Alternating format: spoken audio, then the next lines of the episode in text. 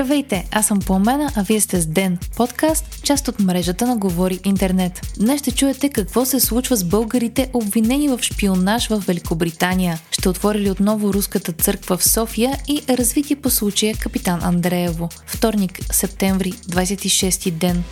Петимата българи, обвинени в шпионаж в полза на Русия в Великобритания, се явиха пред лондонския съд днес, съобщава BBC. Обвиненията срещу тях са, че са били част от шпионска мрежа на острова, събирала и предавала информация, която би могла да бъде полезна на вражеска страна. Предполага се, че българите са извършвали наблюдение на хора и места, набелязани от Русия между август 2020 и февруари 2023 година, както и че информацията, която са предавали в последствие е била използвана от Москва, за да извършва вражески действия срещу потерпевшите, включително отвличания. Обвинените не се появиха в съда, а по видеовръзка от затворите, в които се намират. Те нямат право на излизане под гаранция, защото представляват потенциална опасност и има вероятност да избягат.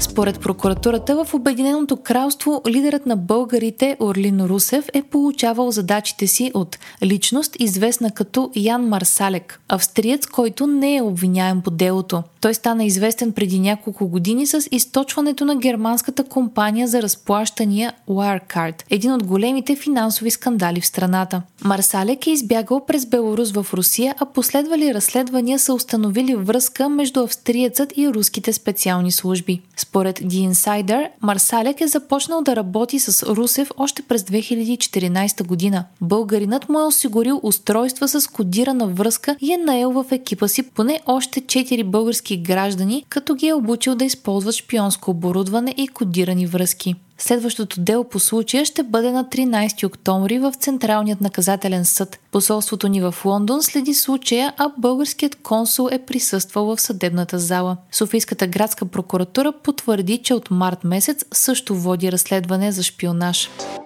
Вчера след обед Софийският митрополит Патриарх Неофит назначи свещеници от София, които да поемат обгрижването на храм Свети Николай Чудотворец, по-известен като Руската църква.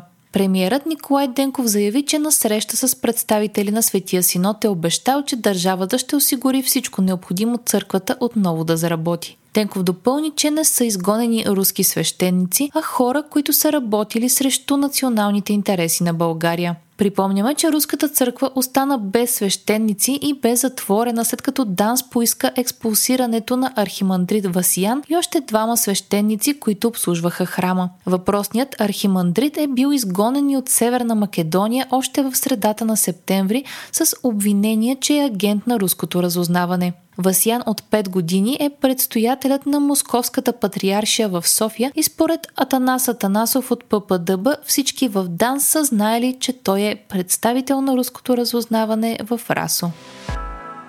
Народните представители забраниха дейността на частните лаборатории на границата, съобщава БНР. Фитосанитарният контрол на граничните пунктове ще се извършва само в лабораториите на Агенцията по храните. Целта на законопроекта, който беше прият на първо четене, е да ограничи възможността частни субекти да приватизират дейността по лабораторните анализи и то на външна за Европейският съюз граница, пише в доклада на Комисията по земеделието и храните. За пример се дава фирмата Евролаб 2011, която действаше на пункта Капитан Андреево и според комисията е поставила сигурността на страната и на целият Европейски съюз в опасност. Припомняме, че по време на кабинета Петков избухна скандал за лабораторията на капитан Андреево, след като се разбра, че държавата е дала на практика монополна частна компания върху лабораторните анализи и по този начин е губила около 200 милиона лева приходи годишно.